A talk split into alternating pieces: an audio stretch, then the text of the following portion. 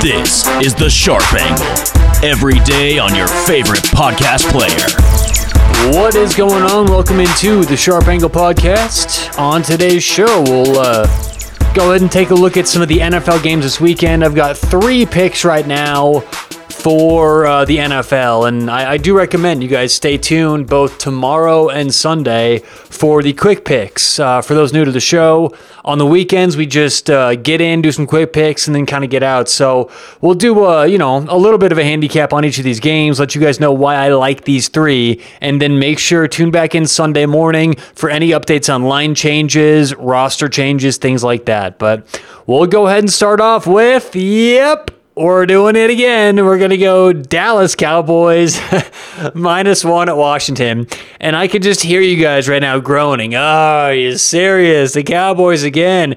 How many times have I been on the Cowboys this year? I get it. But look, I think this is like the lowest we're going to be buying Dallas all season. This team is not as bad as they've shown, both players and coaches. Now, there's a couple concerns. Before I get into all the reasons why I like Dallas, it's fair to point out some of the concerns. Earlier this week, uh, there were several unnamed players that said this coaching staff is not prepared. This coaching staff's not showing up and they're lost, right? That's obviously not a good thing that you want to hear, especially when you're betting on a team.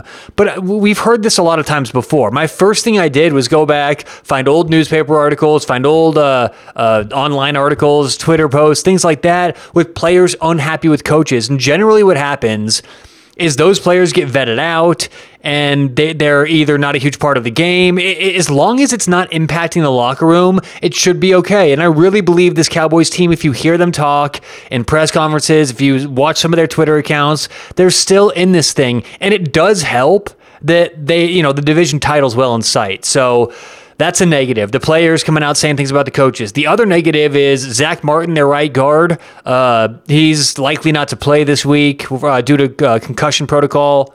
And that means that Dallas is now down, I think, three of their beginning starters on offensive line, uh, talking about the beginning of this year. So I wanted to put those few things out there because it's not fair to just say, oh, everything's great for Dallas. It's all, I think we, by watching them, we know everything's not great for Dallas. But you know, those are a couple things obviously that needed to be pointed out. But I am on Dallas because I think this has to be again one of the more underrated teams in the league and probably the lowest you'll buy the Dallas Cowboys. Look, when you really look at how good Dallas is and you look at some stats, Dallas can move the football. This offense is not bad. As a matter of fact, Dallas Cowboys this year, the number one team in the NFL in terms of yards per game. They're gaining more yards than any other team. And as you guys know, that's how you put points on the board. Uh, Bill Belichick was famous saying this a couple years ago. He, uh, he came out and said it's something like every 10 yards you gain in the NFL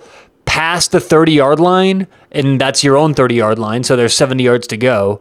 Uh, every 10 yards you gain should theoretically equal about one point by the end of it, right? So if you gain 400 yards during the game after the 30 yard line, that should be about 40 points, right? So, so you guys kind of get the, the, uh, the, the equation there. Well, Dallas is gaining more yards than any other team, and they're also scoring almost as much as any other team. 10th in points per game, so not as much as any other team, but that's well above average. They're putting points on the board. It's just that defense, and the defense is getting healthier and healthier. Sean Lee should be coming back. One of their best cornerbacks, Chidobe Awuzie, should be coming back. And when you and when you look at the uh, the points per game, and or excuse me, when you look at the yards per game, like I said, Dallas first in the league, averaging 464 yards per game. The second best team in the NFL is Tennessee, averaging 423 yards per game. That's 40 more yards a game Dallas is putting up. So this offense can move the football. And I do believe that Andy Dalton is a bit of a downgrade from Dak Martin, uh, from Dak Martin, uh, Dak Prescott, but it's not that big of a deal. Like he's like a two or three point downgrade. It's not five or six points like the market originally had. So you, you know, the over uh, adjustment for Andy Dalton, the fact that Dallas has lost some really, really public games, and that's something that you got to pay attention to. When these games are on TV and everyone's watching, it means that much more for the alternate inflation of the line one way or another. Look, they're on the road minus one at Washington this game. I mean, we're talking about Washington and Dallas is minus one. So, again, first in yards per game, 10th in points per game. Now let's get over to the football team, the Washington football team.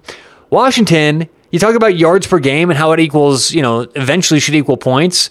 Washington is dead last in yards per game. We're seeing a huge juxtaposition here. Dallas, the best team in the league in terms of yards per game. Washington, the absolute worst. And if you look at points per game, Washington is third last in the NFL. The only teams worse than Washington at putting points on the board are the New York Giants and the New York Jets.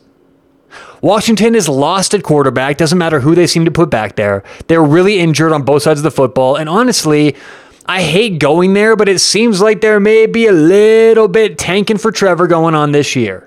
They do want an excuse to get uh, Dwayne Haskins out of town. Uh, from what I can tell from just listening to interviews and hearing these coaches talk, is Dwayne Haskins, he's not the brightest, you know, He's not the sharpest tool in the drawer. I don't want to be mean here, but I mean, he's not picking up an offense. And it is a bit, you know, damning when him and other Ohio State quarterbacks who have played either under Urban Meyer or Ryan Day, well, less Ryan Day, he's, he's new, but it's an indictment. You know, a lot of these other quarterbacks coming from other systems i.e., Clemson, Alabama, they adapt much, much better to the NFL system. Ohio State quarterbacks just don't. It seems like that's the case. And Dwayne Haskins fits right into that bill. As a matter of fact, one of the first things we heard out of out of the rookie training camp with Dwayne Haskins, I think it was last year, two years ago, whenever he was drafted, this dude doesn't know how to run an offense. He doesn't understand how offense works. He doesn't get how to even call play in a huddle, right? So Dwayne Haskins, Washington wants him out of town, and you're going to get about as close to his tank to tanking as you are with any other team with uh, Washington. And as I mentioned, this is a division game. Dallas sees the NFC East; it's well within reach. So. Let's go, Dallas. Don't burn me again. Come on, Cowboys. Minus one at Washington. All right, game number two. We're going to go the Pittsburgh Steelers plus one at Tennessee. And this isn't necessarily so much about Tennessee. I like Tennessee. I like Mike Vrabel. They've got a good coaching staff. They're one of the better teams in the NFL. It's not about fading Tennessee, really. Now, I do believe that we're selling Tennessee a bit high here, right? I think they're about the highest they're going to be this year. And you guys hear me talk about that all the time because that's very important. Fading the public narrative is where you're going to make your money because that's where you're going to get value on a lot of these games. And Tennessee has been playing well, but guess what? Everyone knows they've been playing well. Everyone's talking about this team. That's when I want to go the other direction. In Pittsburgh, on the other hand, it's weird. Pittsburgh's usually a public team, but they're not getting much public money this year, and I can't figure out why. They've got the best defense in the NFL. Big Ben's getting healthier and healthier. And if you look at Pittsburgh in this spot as a road underdog, they're one of the best teams period, in the NHL going on the road when they're not expected to win. Pittsburgh fails when they go on the road and expectations are high, when they're favorites and they overlook the team who they're about to play. That's not going to happen this week against a very good, undefeated Tennessee team. And Pittsburgh's defense, again, like I said, probably the best in the NFL. Certainly unlike any defense Tennessee has seen before. And Tennessee, on their defense, they've been very susceptible to giving up yards. As a matter of fact, Tennessee is the seventh worst team in the NFL in terms of yards per game. I trust Mike Tomlin here, and I do believe Mike Tomlin has improved the last couple years. I, I think he's, you know, we, we always talk about Mike Tomlin not doing well with game situations, things like that, but Mike Tomlin has improved, and I feel better and better about taking Mike Tomlin in certain spots like this. Pittsburgh, two weeks to prep. So they've had an additional week, and it's not like they were prepping for some other team, and then all of a sudden this Tennessee game gets put on the board. This game was canceled last week. Pittsburgh has had essentially a bye week to get ready for Tennessee. You give them all that time, it's so much more beneficial for the Pittsburgh Steelers. Tennessee, we're selling them as high as they're going to be this year, and we're taking Pittsburgh plus one on the road. And my final game that I like this weekend, we're going to go uh, Green Bay minus three at the Houston Texans.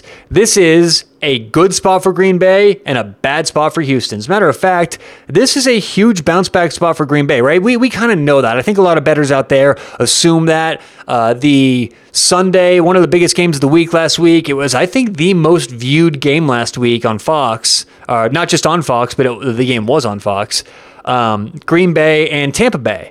and Green Bay gets up 10 points, ends up getting outscored 31 0 for the rest of the game. And Aaron Rodgers, after the game, he was like offended that people were questioning this team, offended that people were upset. And the one thing that you heard from Aaron Rodgers, Matt LaFleur, LaFleur, was the practice wasn't good. The practice, the, the preparation wasn't adequate leading up to the game that week. Do you really think Green Bay is going to have another bad week of practice? I don't think so. So it's a huge bounce back spot for Green Bay. And on the other hand, this is a major letdown spot for the Houston Texans. Houston last week they were going for uh, i mean that was sort of like a, a, a deal breaking game last week for houston right they get the coaching change, they get the win the week before, things are starting to go well, and then they blow a lead, lose overtime to Tennessee. This is a, a, the biggest letdown spot I've ever seen. And you may say, what's the difference? Green Bay lost, Houston lost, shouldn't be a, a bounce back spot for both teams.